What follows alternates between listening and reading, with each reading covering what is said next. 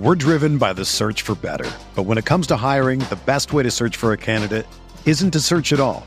Don't search match with Indeed. Indeed is your matching and hiring platform with over 350 million global monthly visitors, according to Indeed data, and a matching engine that helps you find quality candidates fast. Ditch the busy work. Use Indeed for scheduling, screening, and messaging so you can connect with candidates faster. Leveraging over 140 million qualifications and preferences every day, Indeed's matching engine is constantly learning from your preferences, so the more you use Indeed, the better it gets. Join more than 3.5 million businesses worldwide that use Indeed to hire great talent fast. And listeners of this show will get a $75 sponsored job credit to get your jobs more visibility at Indeed.com slash BlueWire. Just go to Indeed.com slash BlueWire right now and support our show by saying that you heard about Indeed on this podcast. That's Indeed.com slash BlueWire. Terms and conditions apply. Need to hire? You need Indeed.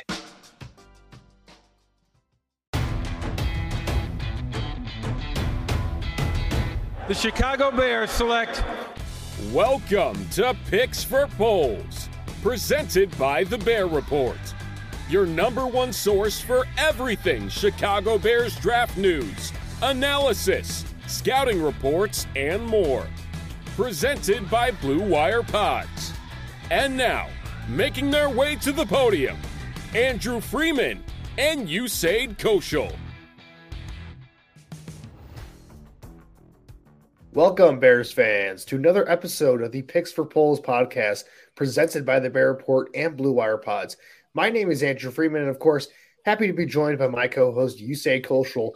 We are recording this episode on a Wednesday here, November 16th, as uh, we are about a week away from Thanksgiving, and there's a lot to thank.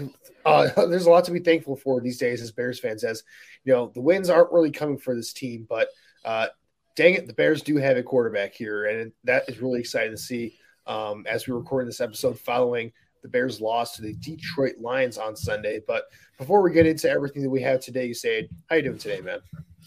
Yeah, I'm doing well. I'm excited, like you said. I mean, Bears football is always fun to watch for me, but it's certainly more exciting now that there's a quarterback in place. Or I guess you have to hope that, you know, it, it's it's backwards, right, for the Bears because it's like the question's always been, well, they don't have the quarterback, but they've semi got the offensive core around the quarterback, and now it's like they have the quarterback, but the offensive core around that quarterback isn't necessarily like mind blowing by any means because there's still a lot of work to be done. But overall, you know, I'm doing well, and yeah, just excited to see Justin Fields progress the way he has. Yeah, Justin Fields, he's been on an absolute tear the last month or so of the season. Um, I think it really started in that Patriots games when he really started to get going. There were some flashes here and there before that. Like the Vikings game was pretty solid, um, you know, but up until that point, he's, he's kind of struggled throughout this year. But it feels like they really have unlocked something since that Patriots game, and this offense has been really humming since then. Um, I think they've been one of the most efficient offenses in football over the last month or so and a lot of that has to be has happened on the ground for this team. Um, just the ability for this team to just rack up yards on the ground and Justin Fields. I mean, we saw it once again. Um, he had that incredible performance against the Dolphins where he ran for 178 yards on the ground, um, just doing incredible, incredibly special stuff there. And then he follows it up in this Lions game um, where um, once again, you just see that athletic ability to make plays in space and the speed and the explosiveness. Um, it's just really exciting to see a quarter to have a quarterback like this that we just haven't seen this as Bears fans. So um, it, has been really fun to see Justin Fields progressing. Um, but like you said, I mean, you know, it, it, just makes watching these this team, even though they're not good and there are clearly holes all over this roster. You know, it's the opposite of where we've been before, where we feel like, you know, if only we could find a quarterback here, you know, we have all these other pieces to surround this guy with, to surround a future guy with talent, and hopefully it works out. Now it's it's in this case where I think Bears fans are starting to come around to the fact that, um, you know, the Bears have a quarterback in place, and now it's about finding those pieces around him. And I think that starts in the passing game. We saw it again in this Lions game how um, the passing game is not very good. Um, so I mean, let's just break down what we're gonna be doing for this episode before we get into that. You said um, obviously we're gonna talk about some Bears needs you know, following this last month or so of football to kind of discuss heading into this draft. And there are some draft storylines that we need to cover as well. We look at um, some of the quarterbacks in this draft class and how they're progressing, um, some wide receiver talk as well. But let's get into some bear centric storylines, starting with this offense here, because, um, you know, this passing offense, we've talked about it, you know, constantly throughout. Um, through this offseason to early in the season as the season has progressed here. But while Justin Fields has played really well over the last month or so, it's definitely the case that this passing offense needs a lot of work. And, you know, it's at every level here in terms of the, you know, the pass blocking. They need better pass protection in front of Justin Fields to the wide receivers to you know, backs backside the backfield being weapons in the passing game, you know, maybe more dynamic tight ends, even though Cole Kmet is starting to come around as a receiving threat for this team. Um, you know, there's just a lot wrong with this passing game right now. And, you know, Justin Fields, he's been more efficient as the year has progressed. But we saw once again this Lions game where, you know, they have a chance to go down and win the game on a last minute drive uh, once again for, I think, the second week in a row. Uh, we look at this, this Lions game and the Dolphins game uh, the week prior, and the passing game just not able to get it done. Like they still haven't found a way to integrate Chase Claypool. Uh, Darnell Mooney has been good. Yeah, you know, it's pretty dang good so far, but um, still not showing up in these big crucial moments as you know the guy, um, the the number one passing option uh, for this team so far. And we've seen some things from Cole Kmet, but uh, you know more consistent over the last month or so. But I'll, I'll, we'll kind of get into it how um, you know that that may be a little bit of fool's gold there in terms of you know his success so far. So weapons still an issue for this passing game. You know, what are your kind of takeaways from what we've seen from this passing offense so far? I mean, it's certainly a lot to take in, right? You kind of start off the year with Darnell Mooney as literally the only threat. You've got a guy in Byron Pringle, Equanimeous St. Brown, and Dante Pettis Byron Pringle, who, by the way, has been the most disappointing player on the Bears offense this year. And I would argue even more so, the second most disappointing free agent signing outside of Lucas Patrick, which, again, we'll talk about all these free agents when we do our kind of off-season evaluations come January. But ultimately, I just think, you know, the problem with this passing offense is this, right? Is the Bears are averaging right now 128.1 passing yards a game the NFL average is 221, right? So the Bears are about 93 yards behind where the rest of the NFL is at. And it's an issue because you can't always rely on Justin to be able to run the ball, right? And I honestly think you look at it, right? The Bears numbers on offense are pretty pretty skewed, right? Even the rushing numbers are so skewed because it's almost like how much are the running backs actually running the football? And then how much is Justin Fields running the football, right? So you're in this whole conundrum of people are under the impression the Bears have an offense because they're scoring 30 something a game, which for this franchise is, let's just be completely honest, scoring 30 in a game for three or four straight weeks is a foreign concept to the Bears organization.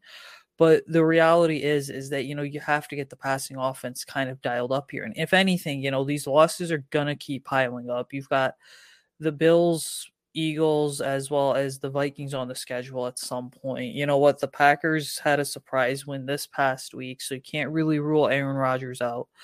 Plus, Aaron Rodgers always does good against the um, Bears anyway, and then you've got the Jets as well as the Falcons and Lions a couple times, right? So the only real justification the Bears have at this point is just let Justin be aggressive and sling it downfield. Why?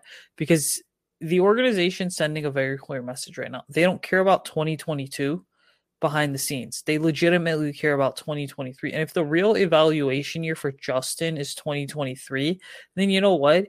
You as a coaching staff need to go ahead and let him just kind of do his thing. If he makes a mistake, fine, but just let him air the ball out. Why?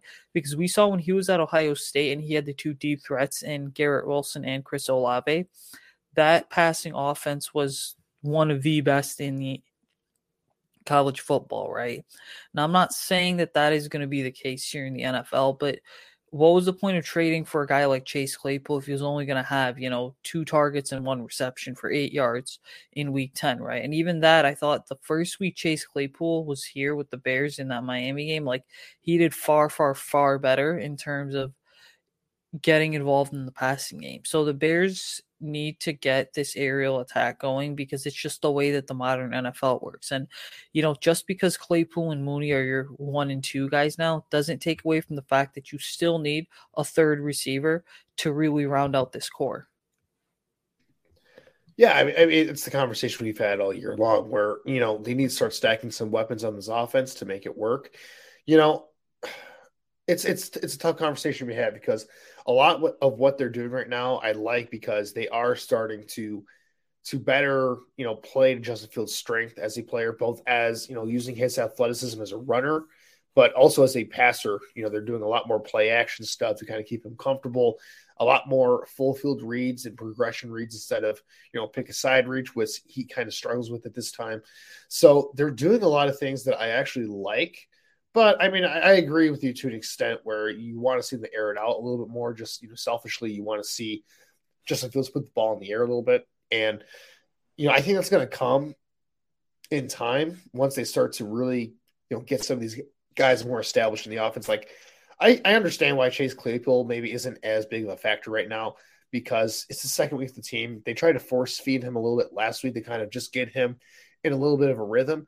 But I mean, it's tough for me to really criticize what Luke Getsy is doing because, you know, I, I, I was hard on him early in the year for a lot of the conservative play calling that he had, but and, and again, that's still some of it that is still there. Like you look at the second half once the Bears got out two scores, like I thought Luke Getsy got really conservative with his play calling. You know, a lot of run, run, pass type of stuff, which I'm just not particularly a fan of. Um, you know, and running the game, you know, running the ball to you know kill some clock and um, you know, win the game in that way is fine, but you know, you, you still got to mix it up a little bit and find ways to be aggressive when you can. And I still think Luke Getsy's kind of finding that balance. Um, but I mean, with that said, he's you know he's getting third point game from this group with you know a bad offensive line and an even worse receiving core. So I can't really blame him too much or fault him too much because he has he is having a lot of success with this offense and doing so in a way that is you know, helping to elevate Justin Fields and, you know, showcase his strengths a little bit. So there are some good things there, I will say. And one good thing that's kind of happened as a result of this is that we're starting to see uh, Cole Kmet become more involved in the passing game. You know, it's been a while um, since we've really seen that happen. Um, over the first month or so of the season, like Cole Kmet, it looked like it was another year where he was just going to be kind of a non-factor in this passing offense. And over the last three games or so, he's really come on strong. He has five touchdowns in the last three games.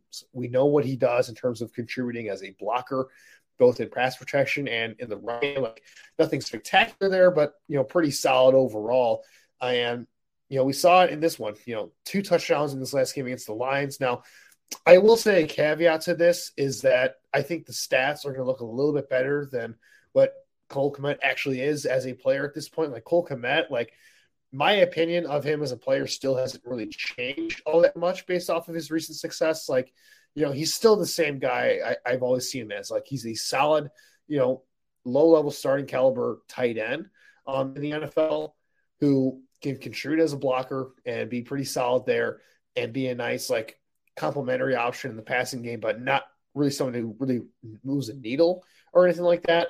But again, you look at his touchdowns, like all of his touchdowns have basically been because he was left wide open in the flat, or he was schemed wide open, or there was a coverage bust, basically. Like none of it involves like him like beating coverage one on one or making a crazy play after the catch to break a bunch of tackles or do something explosive. Like again, it's all stuff where he's getting schemed up very well by Getsy, or the defense is put in conflicts where they had to choose between him or you know stopping a rushing threat like Justin Fields, where you know he's doing those scrape blockings where he's faking like he's blocking, then he slips it, and then he's in the end zone. Like it's it's nothing like crazy impressive, but it's still nice to see Cole. I will say it's still nice to see him get involved like this in the offense. It's different because you know like I, I've given him a lot of crap you know before you know before because I, I didn't like the pick at the time. I think he's been pretty you know he's been pretty much what I thought he was coming out of Notre Dame, but you know, it raises an interesting question because we talked about the Bears needing to add some more explosiveness at the tight end position going into next year. And I wonder if that's still a need for this team because, you know, clearly this offense is able to, you know, utilize tight ends in ways that, you know, gets them open without having to really rely on them as, you know, receivers and route runners and technicians and whatnot. Um, and we've seen it before, like Ryan Griffin has, has had some success this year getting open. We've seen Cole Kmet get open um, in this offense. And, you know, going back to Luke Getsy's days in, in, Green Bay, like Robert Tonyan, I wouldn't say is a sp- spectacular talent in his own right, but he had 13 touchdowns one year. So, you know, this is an offense that, you know, is really tight end friendly in terms of helping them out in the passing game to be productive here. So it raises the question like, this is a talented tight end class coming up. You know, do we still see tight end as a as a big need going forward? What what are your thoughts on that? I would say 110% absolutely you address the tight end position, right? And I'm not going to sit here and diminish Cole's play over the last couple weeks just because if we're being honest, right? He's had five touchdowns in the last two games and effectively he has been the most consistent playmaker the Bears have had on offense, right? Even better than some of the wide receivers. But ultimately the bigger story here is this, right? Is that you look at some of the best teams in the NFL and they have that kind of primary tight end. And then on top of it, they've got a solid second or third option, right? So you look at the Chiefs, for example. Well, they've got Travis Kelce, we all know. And I believe you've got Noah Gray, who's the tight end too, who's a very solid, underrated tight end. Not ever going to be your like 60, 70 catch guy, but just going to be someone who has like 30 to 40 receptions a season, which is good enough, by the way. And the Bears need to kind of find their version of that, right? They need to find somebody who's going to come in, be reliable, can kind of be on the field in some of these goal to go situations.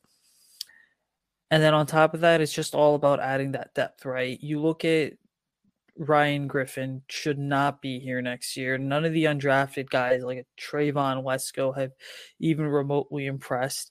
And so, by all means, if the opportunity is there for a guy like Iowa Sam LaPorta, put him in a Bears uniform, you 110% go ahead and take it. Now, with that said, I think there's a slight caveat that exists. If Darnell Washington, the tight end from Georgia, is there on the board, who I think he's going to be a late first round, early second round pick. Do you pull the trigger on Darnell Washington? Yeah, I could see it happening. Now, people would argue like that's more of a want than necessarily a need.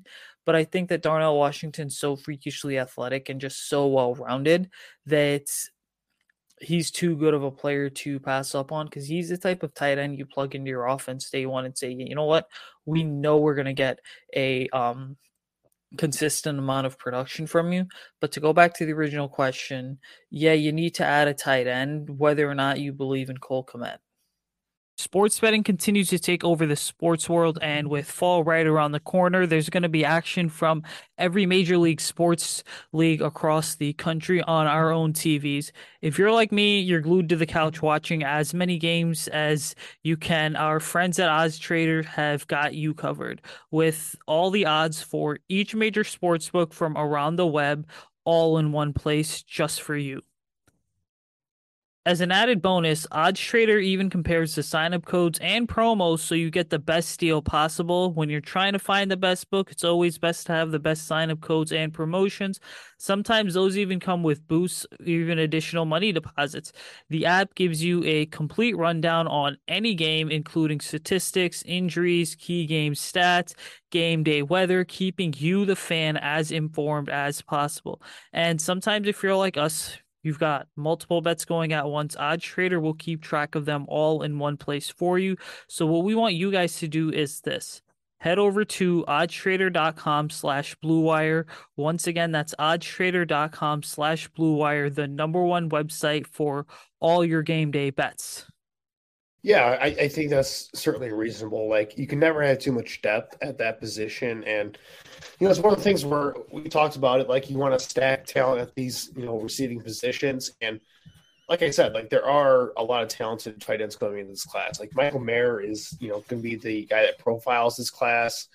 You know, you bring up Washington as the guy from Georgia who just a freakishly talented player who kind of fits that inline mold of this guy's huge. He's about 6'7", 280, but runs really fast in a straight line and, you know, has that physicality to where he can be you know, another guy who contributed as a blocker and as a receiver who I think could do well in this offense here. But yeah, I mean, there are some other guys here that you know have some have some intrigue to them, like Cameron Latu from Alabama's got some talent. You know, Tucker Kraft out of South Dakota State has been someone who's risen up boards a little bit. Dalton Kincaid from uh, Utah, so it, it's definitely an intriguing tight end class. So if you want to add a guy to this group to play alongside Cole Kmet, because at this point, like even though like I'm still not the biggest Cole Kmet guy in the world, and you know, for it, it says a lot for me to say this, but I think it is more likely than not that Cole Kmet is going to get an extension with the Bears at this point, just because I think I think this new regime really likes what he brings to the table,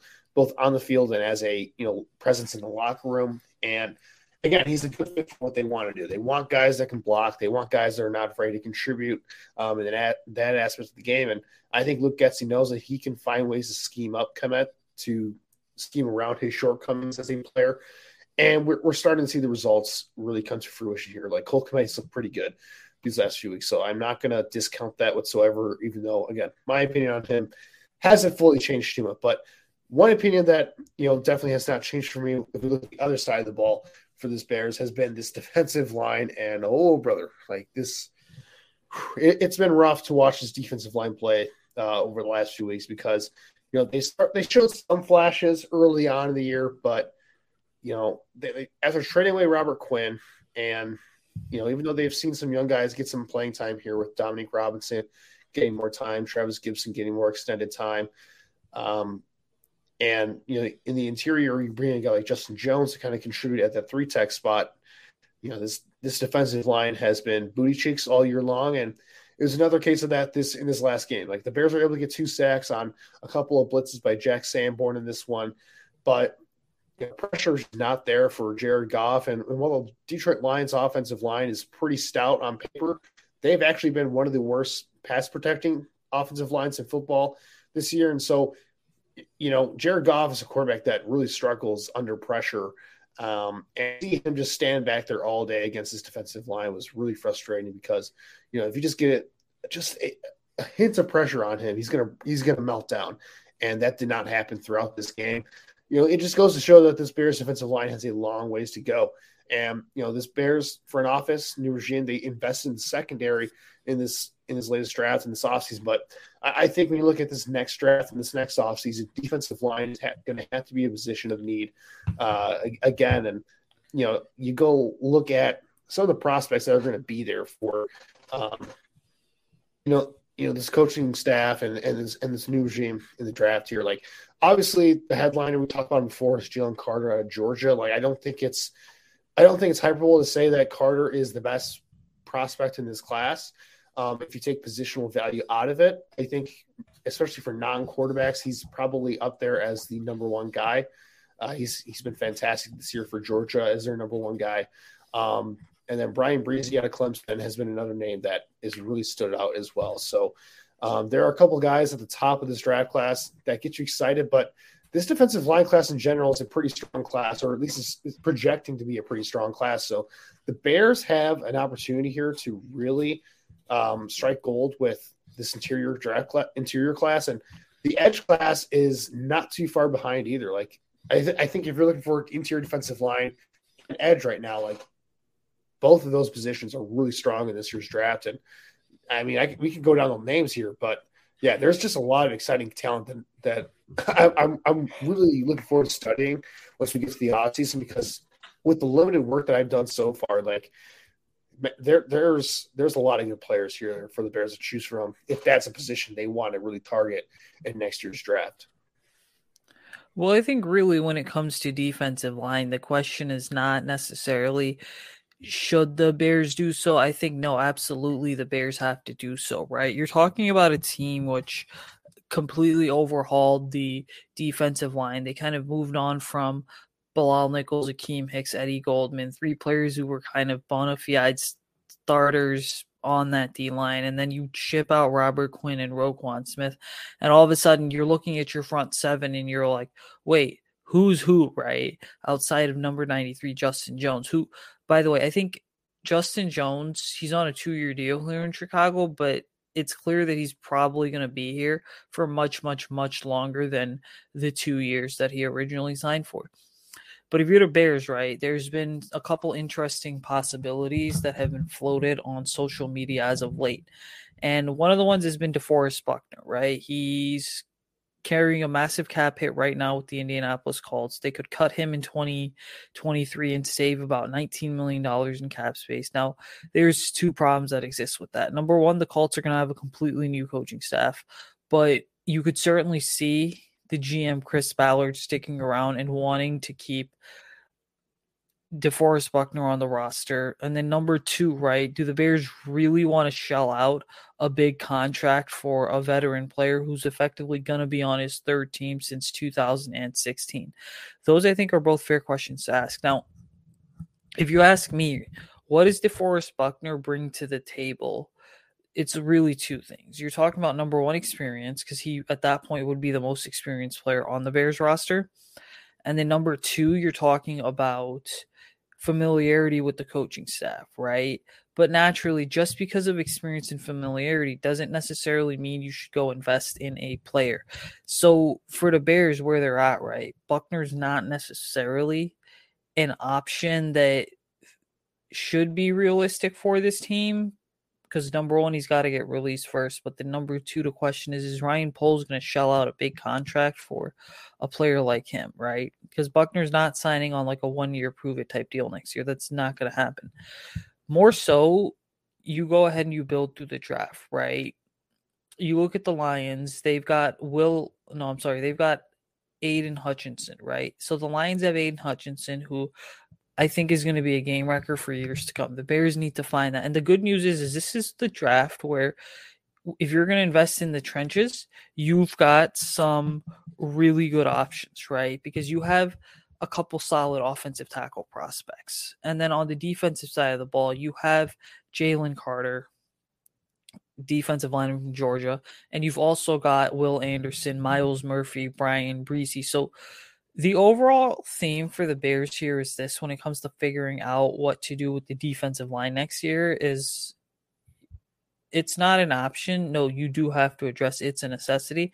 And then number 2, the reality of this whole thing is this is that you just can't go wrong here. Like it's going to be hard for Ryan Poles to mess this thing up. Yeah, well, I'm going to circle back to the DeForest Buckner conversation real quick because – um, you know, I don't think it's realistic that DeForest Buckner is anywhere except in, Indianapolis next year. Like, I don't think the Colts want to move him. Um, he's just way too damn good of a player for them to even consider that. Like, even if they were going full tank mode, you know, I, I guess the Colts were going full tank mode, then I'd understand it. But I don't think they are. I think they think they can still be competitive and – you know, also the Colts are just a very unpredictable organization right now, anyway, with the way that Jim Irsay is kind of running things. You know, I, I who knows? Maybe Jim Irsay's next next um, demand of this team is to trade to DeForest Buckner, and you know that would be just just wild because that guy's on an absolute bender right now. I I, I don't know what to even make of the Colts situation moving forward, but I'll say this: like if DeForest Buckner becomes available, like honestly, if I'm the Bears, I'm considering it. Um, and you know, would they be willing to maybe trade a future pick for DeForest Buckner um, to make that deal happen? I, I don't know. I I'd be all, all for it. Like Buckner is still like a top five defensive tackle in the NFL. So, like, if you can get that guy on your team, like I am all for it. And you know, the Bears should not should not let money get in the way of anything next year. If like if they use money as an excuse next year when they have like literally like twice as much cap space as any other team in the NFL. Like uh, they're going to next year with 120 million dollars in cap space is what's projected right now, but over the cap. Like I, I don't want to hear money as an excuse for anything in terms of like not getting a deal done for a player if that's the case, or not willing to spend money, not not really being willing to bring a guy in to the team because they're not willing to meet his asking price on the contract. Like I don't want to hear that next year. That's not an excuse. Like this Bears team is in perfect position to absolutely spend like crazy next offseason. And if you have the opportunity to bring in a premium talent like DeForest Buckner, and believe me, he is a premium talent. And for all the other me- reasons you mentioned above, like, you know, the familiarity with Eberflus in this scheme, um, the fact that he's still not a, an old player, like, he, yeah, he's going to be on his third team, but he's going to be 29 years old next year, still in the prime of his career. So he's got, you know, at least two or three years of quality football left in him. And if you're a team like the Bears, you need to maximize these last two years of Justin Fields' rookie contract when he's super duper cheap. Like, I don't know. I, I think that would be a deal. I'd make 10 times out of 10, but that's just me. But, you know, when you look at uh, this is getting into the offseason discussion for AC, but you look at the rest of this defensive tackle free agency class in general, it's a pretty, you know, it's a, Ryan Poles could do a lot of good things here. Like you said before, like it, it would be very hard for him to mess this up because there is a, a lot of talent here to choose from, both in the draft and in the free agency pool. You look at like Javon Hargrave is probably the top defensive tackle on the market next year, and he's been an absolute game wrecker for the Eagles this year. He's a guy who's still, you know, relatively young at 29 years old, has a couple of years left in him. Um, I could definitely see the Bears throwing a bag at him next offseason to bring him in. Uh, Daron Payne, uh, former first round pick of the Washington now Commanders, um, you know, he's going to be going to his sixth year. He's going to be a free agent. Um, you know, he's kind of underwhelmed a little bit as a first round pick for uh, the Washington Commanders, but he's still a really pretty dang good uh, nose tackle type. Um, so if you wanted to bring him in, he can kind of play that nose tackle to, you know, a three tech that you bring in like a Javon Hargrave or you know whether it's a Forrest Buckner, like he, he can definitely fill that role as a nose tackle that can not only stop the run but also get after a little bit as a pass rusher as well. So like Ryan Poles to have options, I think, to address defensive line group. Where I think it gets interesting for me is what do they do at the edge position because there aren't a ton of great edge free agents to choose from. Like Marcus Davenport's going to be, I think, the top name uh, from the New York New Orleans Saints, a former first round pick. Um, somebody whose sack production doesn't wow you when you look at it, but you look at him play and his grading profile, and it, it, it's definitely he's definitely a player I think um, is a lot better than what the stat sheet shows. Because I don't think he's had a 10 sack season, or if, if he has, it's probably like one 10 sack season, and his sacks are down this year. But you, know, you watch Marcus Davenport play, and you know that this guy has got a lot of physical talent to wreck some games. Um, but I, I go to the draft again. Like, will Will Anderson be available for them? I don't know. Probably not. I think he goes top three at you know at this rate. But I think a Myles Murphy could be available for them at edge. Um, Tyree Wilson on Texas Tech, you know, he's rising steadily up draft boards as well. And then you get into day two, you know, the late first round, day two discussion here. Isaiah Foskey out of Notre Dame, another Notre Dame guy that could be an option for the Bears uh, Felix Anudike Uzama out of Kansas State. Um, you know, he's a raw player, but definitely has some traits where you like him as a day two player. We talked about BJ Ojulari a couple weeks ago as well out of LSU. Um, and again, there's a lot of other edge players that are really talented in this class. So, you know, it's something where I think the Bears should be looking to, um, you know, emphasize here is both in free agency and the draft, and then defensive tackle. Like I, I think even if they do sign some of these guys that we talked about, I wouldn't mind them still spending a high pick on defensive tackle anyway, because you know I, I kind of like I look at the Philadelphia Eagles and the way that they built their team over the last few years under Howie Roseman. And their emphasis on the trenches on both sides of the ball, really, with their high draft picks. And, you know, even when tackle or defensive end has not been a need for them. They've still been willing to pick those guys really, really high in the draft because they understand the importance of that position. They understand the importance of depth at that position. And, you know, it just gives them a ton of flexibility to where, you know, that strength is always going to be a strength for them in the trenches. And, you know, if a guy hits free agency they're not sure if they want to pay him, guess what? They still have a guy winning wings to where um, they're not losing anything if they had to let some guys go in free agency. And I, I think the Bears should be running with a similar mindset here. So even if they do address defensive tackle with two signings this offseason, like, you know, they should be still willing to draft a guy, if not on day one, then day two. And I think, you know, some guys on day two that could be interesting for the Bears if we're just projecting this out, you know, really way too early in, in the process. But Calijah Kancey out of, out of, Pittsburgh is a name that I think could be interesting as kind of that um, situational three tech guy. Tuli Tuipulotu out of USC. Um, he's been been a guy who's kind of been on the NFL radar for a couple of years now. Um, and you know, when you look at Michigan, Mazi Smith, Um, he was a guy who's on Feldman's freak list this past summer. So, you know, somebody with a lot of athletic physical potential, a 6'3, 337, massive dude um, who has a lot of athletic ability to work with. So, um, yeah, there's a lot of options, I think, for addressing this group next offseason. So I'm not worried about it right now but it's something where you know we definitely need to see this get fixed because I'm tired of watching this this Bears defensive line in its current state just knock after the quarterback and get bullied in the run game. Like that's something that you know cannot continue moving forward. So uh, let's move on in this draft discussion here by talking about some general storylines. You said starting with the quarterback discussion, and I, I, think it's pretty clear at this point. Like we haven't talked about these guys in a little bit here, but um, now that we've had some time to kind of process this season and look back at what these young quarterbacks have done this year, you know, I, I think we've clearly seen that Bryce Young out of Alabama has established himself as the clear cut quarterback one going into um, you know what, what's going to be going into the offseason process and even though alabama's not going to be making the college football this year um, and we still going to have we're still going to have a lot more information um, to gather from CJ Stroud as he finishes his season over the next few weeks um, really over the next few months or so um, I don't know. CJ Stroud was both of our guys, I think, going into the season as the as the number one quarterback. But at this point, like Bryce Young's been so good and so consistent so far this year. And you know, when you look at CJ Stroud, Will Levis, some of these other quarterbacks, no one has really stepped up, I think, to the to the plate here to dissuade me from thinking that. What what are your thoughts on Bryce Young and really the quarterback conversation as a whole?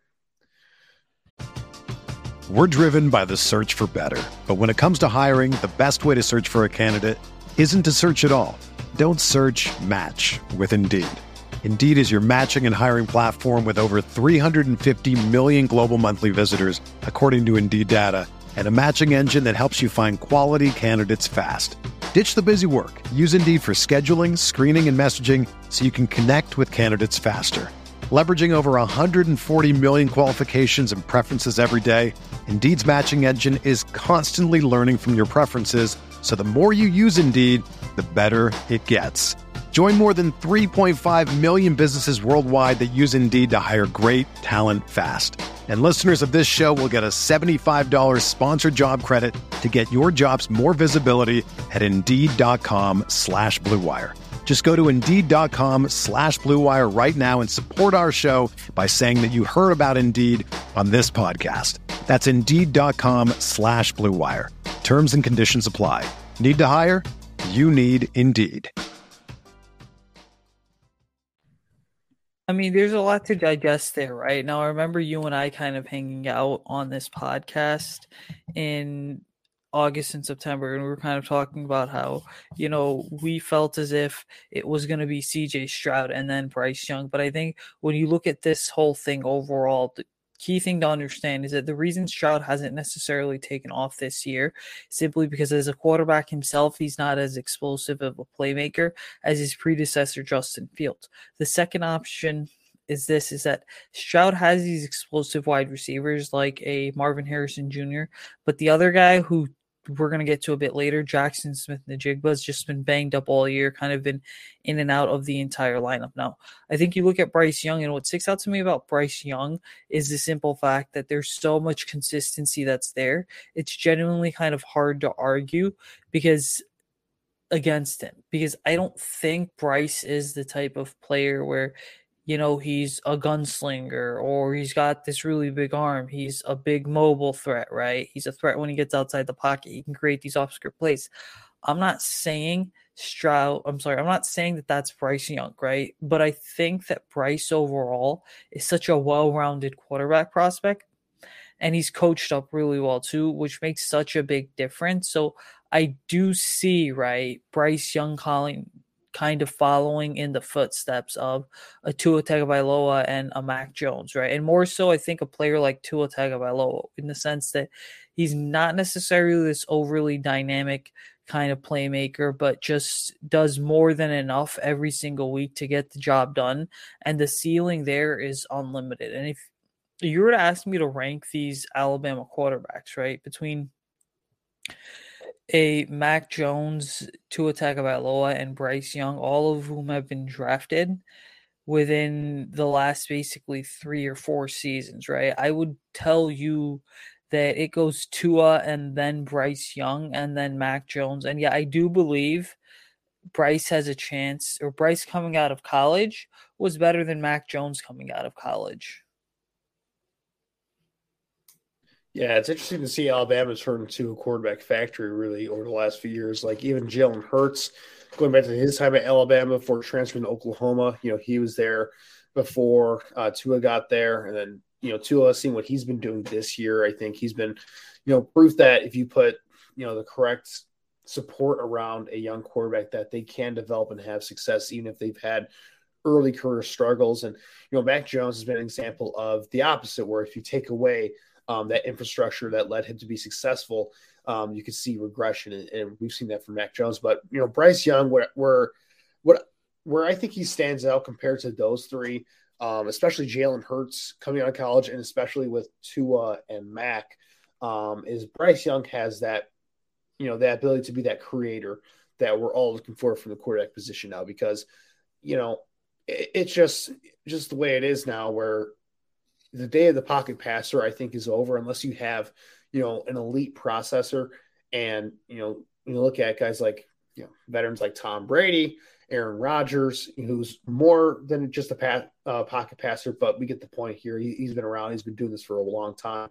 But, you know, Tom Brady, Matt Ryan, um, you know, the days of Philip Rivers, you know, are kind of over. And look at look at it now, like, you know, Jared Goff had some success early on, but flamed out. Mac Jones had some some success early on, but he's been struggling. Um, and you just go down the line of all these pocket passers, and you know it's just all the top quarterbacks now are guys that have that creative ability to do stuff outside of structure, or when they're pressured and a play breaks down and they have to make a play, they have the ability to improvise and go do that. And Bryce Young has that. Um, and the only the only knock on him is that you know his size. He's an undersized dude. His arm isn't the strongest. Like he doesn't have a bad arm or a noodle arm or anything like that. Like he's got a good arm, but it's not the strongest, I would say, compared to some of these other top prospects coming out in recent years. But he just has that it factor for you know when the game is on the line and he needs to go out there and make a play. He just he has that ability to just shut up and go make a play. And um, we've seen that multiple times throughout his career. And what's interesting is the way he's been carrying this Alabama offense, which is it's funny to say because you look at these other past Alabama quarterbacks like Tua and Mac, especially, were definitely it felt more like they were a product of the machine around them as opposed to they were carrying the machine. And with Bryce Young, like Al- this Alabama team is definitely not the same that it has been um, in recent years, especially on the offensive side of the ball um, talent wise, but what he's been doing in terms of you know masking what's been a pretty bad offensive line there in Alabama, and you know getting the most out of the receivers that are good, but definitely not. He definitely doesn't have you know Jerry Jeudy anymore, or Jameson Williams, or um, you know Henry Ruggs, or any of these really talented pass catchers. He he doesn't have that. Um, so for him to do what he's doing is really has really been impressive. And you compare that to CJ Stroud, who is in a bit more of an ideal situation at Ohio State, where he has a really good offensive line. He has dynamic wide receivers to work with here. And it often feels more often than not that CJ Stroud is kind of leaving meat on the bone, so to speak. And he doesn't have that ability, I think, right now to create outside of structure or that natural ability to do that. And I think those are that's something that I think a lot of NFL teams are going to be looking for because that is such a valuable part of playing quarterback now is when it breaks down, we're not going to be able to have the perfect play call all the time. Do you have, you know, that ability to break out of structure and, you know, that ability to stay calm and, you know, be even killed and process things in front of you and make and just go out there and make a play. And you know, I, I think that's something that Bryce Young has, and I'm not sure it's something that any of these other quarterbacks have right now. So I, I, I think even though I like I like Stroud and um, you know even though he's been a little bit you know up and down this year so to speak, um, you know I, I have to give it to Bryce Young. I think he's done a good job of solidifying his status as quarterback one in this draft class. But I mean that conversation is going to come more and more as we get on with the off season. um, looking ahead to the next few months. But you know, one player. Uh, speaking of Ohio State here, one player that I think has seen his draft stock potentially fall has been Jackson Jaxon Smith uh, Njigba from Ohio State, and a, a, lot of it is not his own fault. Um, you know, unfortunately, injuries do happen, but you know that's a part of this evaluation process. And um, you know, this wide receiver class, it, it's not as of right now, it's not projected to be as good as some of the previous draft classes that have been very strong at wide receiver. But there are still a lot of intriguing names here, and Jack, Jaxon Smith-Njigba is one of those names. But you know, clearly, you know, the injuries in this year is definitely something that has to be worrisome. I think for NFL teams. You're right, and worrisome's the right term. I mean, we went into the year kind of labeling Jaxon Smith-Njigba as the de facto wide receiver one. Ultimately, you look at it, he hasn't played like wide receiver one. Sure, the injuries are an issue, but at the end of the day, he's still got more than enough on tape to prove, like, yeah, I can be a day one pick. Yeah, I, I think the talent is definitely um, it's it's definitely still there, and it's just maybe it's one of those things where it's recency bias and – we just haven't seen it in a little bit. bit but yeah, I, I think it's one of the, the situation that we have to monitor because it's also possible that Jimba might just stay at school, um, you know, this next upcoming year. Um, I, I don't know. I'm not in his inner circle. I don't, I don't know what he's thinking at this point, but um, yeah, it's one of those things where it's been a disappointing season for him. And, you know, hopefully it's something where once we get to the pre-draft prospect process, and if, if he does declare that we can see him bounce back a little bit and you know, put himself back in discussion of being that wide receiver one because right now, what Quentin Just Johnston's done with TCU, and when you look at you know Jordan Addison out of USC, like there are some wide receivers that have definitely put their names in, in the running for being the top wide receiver taken. So um, it's just one of those things where there's a lot of competition at the top there for some of those. Um, who's going to be the first wide receiver off the board? Um, so, with that said, let's uh, transition to previewing this next upcoming matchup for the Bears as uh, they are poised to take on the Atlanta Falcons on the road here. So, they had a couple of home games in a row, um, and now they're traveling down south to play a Falcons team that has been, you know, they're kind of in a similar situation as the Bears, where they're a rebuilding team um, that you know, doesn't have a ton of talent all over the roster, but they've been just a good fight team all year long. And um, they kind of play two teams that kind of play two very similar styles of football where both teams want to run the ball, they want to play physical up front. They have mobile quarterbacks that they're going to use the pat in the in the rushing game um, as an extension of what they can do with their running backs there. And you know, they're just two teams that have been in a lot of close games so far this year. Um, and you know, I think the Falcons are a little bit ahead of the Bears in terms of the overall construction of the roster. Uh, I think there's a little bit more talent for this Falcons right now. But when you have a quarterback like Justin Fields, who you know, with the way that he's played over the last month, has been a little bit of an equalizer um, from that standpoint. It definitely creates a situ- situation to where um, this is an intriguing matchup, I think. So, you know, when you're looking at both sides of the ball here, you said, what are some of your storylines for the offensive side of the ball and the defensive side of the ball.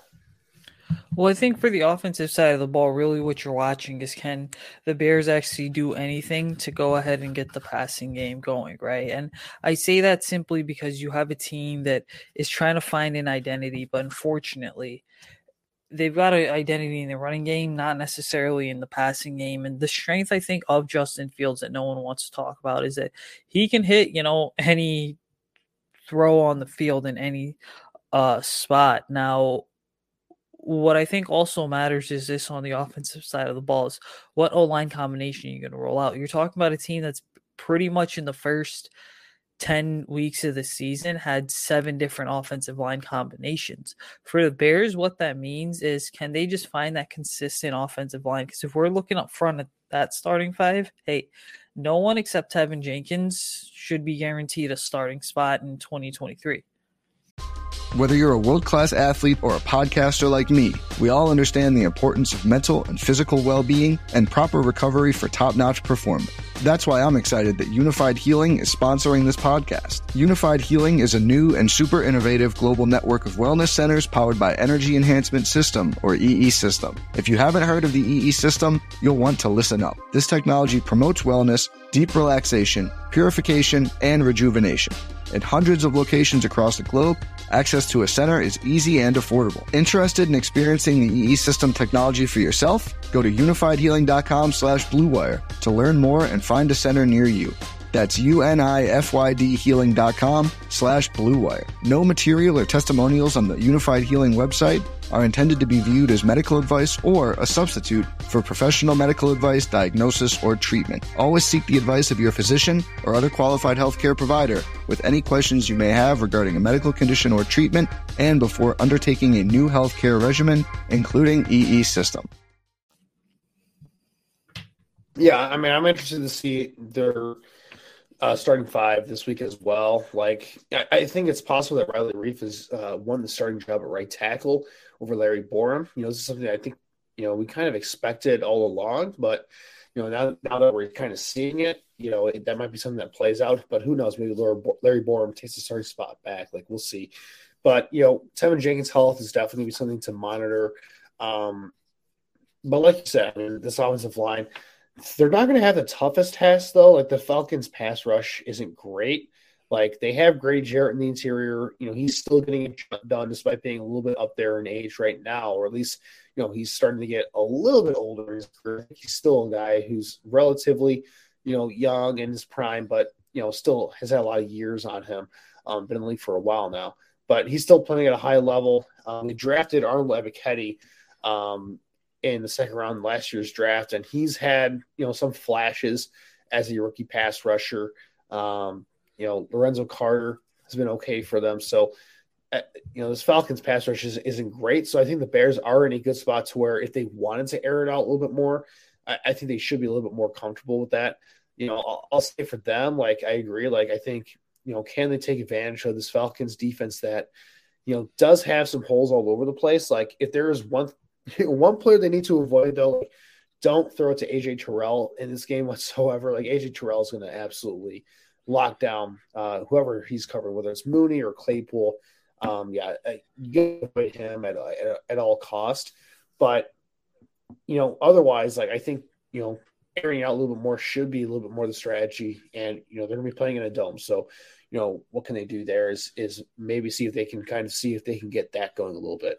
Defensively, I'll say for me, like the major storyline is going to be having to revolve around, you know, just this Falcons offense is just a weird one to watch because they have some intriguing talent at receiver when you look at Pitts and Drake London, two of these big physical guys who can kind of be mismatch problems all over the offensive formation. They have Cordarrelle Patterson, who, of course, we know from Chicago, you can do a lot of fun things with. Um, he's been great as a running back for them, but he also does a lot of gadget stuff for them as well. Um, just a really intriguing weapon in that offense. And Arthur Smith, I think, you know, he has his flaws uh, in terms of being too run heavy in his offense, but uh, he's generally one of the more creative offensive minds in football with the way that he utilizes these guys all over the place. So, you know, it's been kind of a running joke. I, you know, I have Kyle Pitts in fantasy football, and it's been a running joke all year that the Falcons like are doing everything they can not to give Kyle Pitts the ball. Like Kyle Pitts, they had this generational tight end talent um, who's just this great receiving guy, and they just don't use him whatsoever. You know, some of that is Marcus Mariota at quarterback. You know, he's been kind of, um, let's just say, up and down, to the least, this year. Um, but yeah, th- I think the the major storyline is the Bears like stopping this, you know, this run heavy approach from the Falcons because they're gonna have to be prepared to, you know, play a physical game here. And I'm not sure the Bears, you know, had the personnel to kind of deal with that. So let's get into predictions here and our X factors. You said, what's your prediction for this one, and who's your X factor for this game?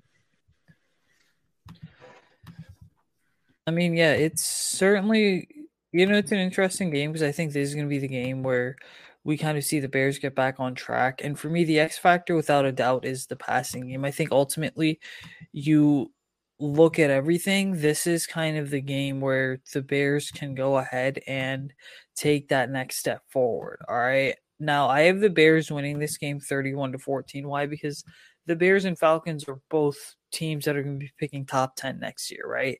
But what makes the Bears stand out over the Falcons is number one, the Bears have a quarterback. And then number two, the Falcons really, I feel like this year have struggled against mobile quarterbacks. And so Justin theoretically should be able to continue carving them up on the ground while also dialing up the deep shots and getting the passing game going. Well, I'm going to say that the Bears lose this one. Um, and I think it's going to be a high scoring game. I don't think either of these defenses can stop these offenses, like especially the Falcons and the way they play. Like, like it, it's going to be a mismatch because the Falcons have a really good run blocking offensive line. Like uh, they have Lindstrom at right guard and McGary at tackle. Um, and again, Arthur Smith has been really good at scheming these guys up this year. They still have Jake Matthews playing at a, at a pretty high level at left tackle. So, you know, that, that's just a tough matchup for this Bears defensive line that just isn't very talented. Um, this front seven, really in general, just isn't very good. And, you know,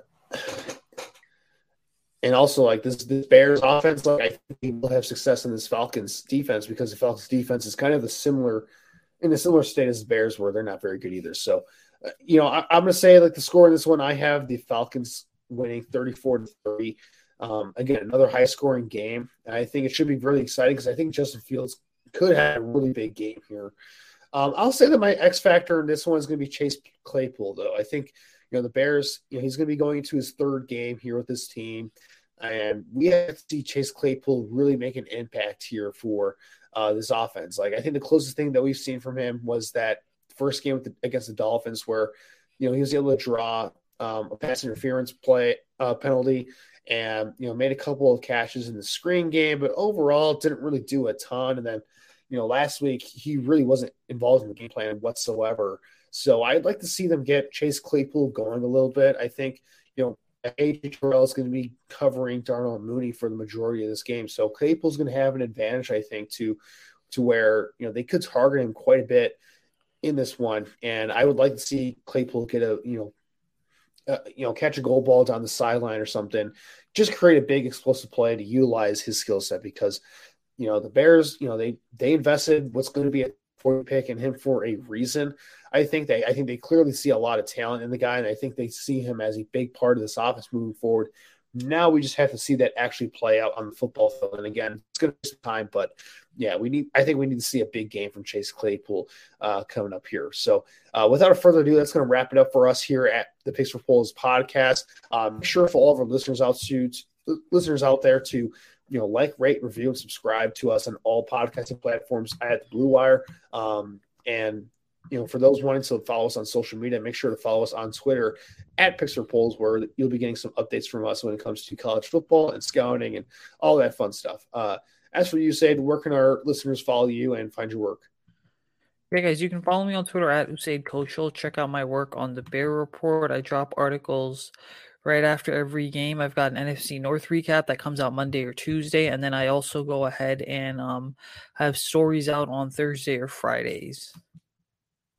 Yeah, absolutely. Make sure to give Usaid uh, follow there and check out his work at the Bear Report. As for me, you can follow me on Twitter at AJ Freeman 25. You can find my work at the Bear Report as well. Uh, gearing up for another edition of the Track in the Trenches series. So, uh, looking at what the Bears did against the Detroit Lions from pass protection and a pass rushing standpoint. So, it's one of my it's one of my favorite things to do here. Also, keep keep an eye out for Bear Report film review coming up soon. Uh, planning on getting something done um, around Thanksgiving. So um, to be looking at Justin Fields and what he's done this year. Finally able to find some time to work on that. Uh, it's been a crazy schedule for me, but with the holidays coming around, you know, able to find some time to, you know, put together something for you guys there. So definitely keep an eye out for that. But with that said, uh, once again, that's going to wrap it up for us here. And for all of our Bears fans out there that are traveling to Atlanta, you know, have a safe trip and uh, definitely have some fun there at that stadium. And for all of us here that are going to be watching at home, uh, everyone have a safe and healthy weekend and uh, go Bears. It's going to be a big week for them as they go down to Atlanta for a road game here. So uh, without further ado, bear down. Without the ones like you who work tirelessly to keep things running, everything would suddenly stop Hospitals, factories, schools, and power plants, they all depend on you. No matter the weather, emergency, or time of day, you're the ones who get it done. At Grainger, we're here for you with professional grade industrial supplies. Count on real time product availability and fast delivery. Call clickgrainger.com or just stop by. Grainger for the ones who get it done.